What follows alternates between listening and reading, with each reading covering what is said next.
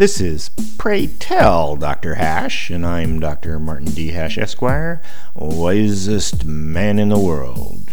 Because the competition just ain't that tough. And these are things I wish someone had told me.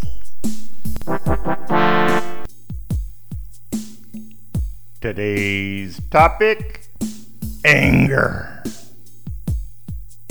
In the primitive battle for survival and social dominance, anger overcomes reason and even fear.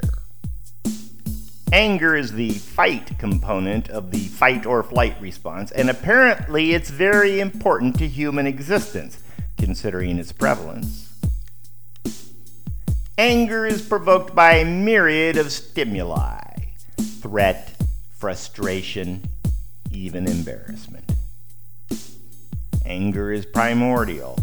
There is a disruption of the body's homeostasis excited by adrenaline with physical manifestations like sweating, pupil contraction, rising blood pressure, and body temperature. And the result is often physical confrontation. Because anger is physiological, its intensity cannot be maintained and dissipates quickly. But smoldering anger leads to the entire cornucopia of unsavory emotions.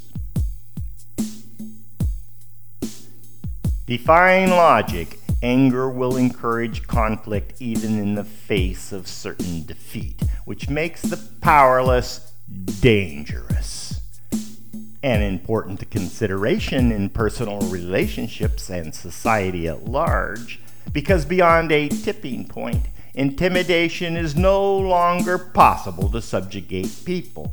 So, depending on the form of government, if the populace becomes angry, no amount of force will quell their uprising.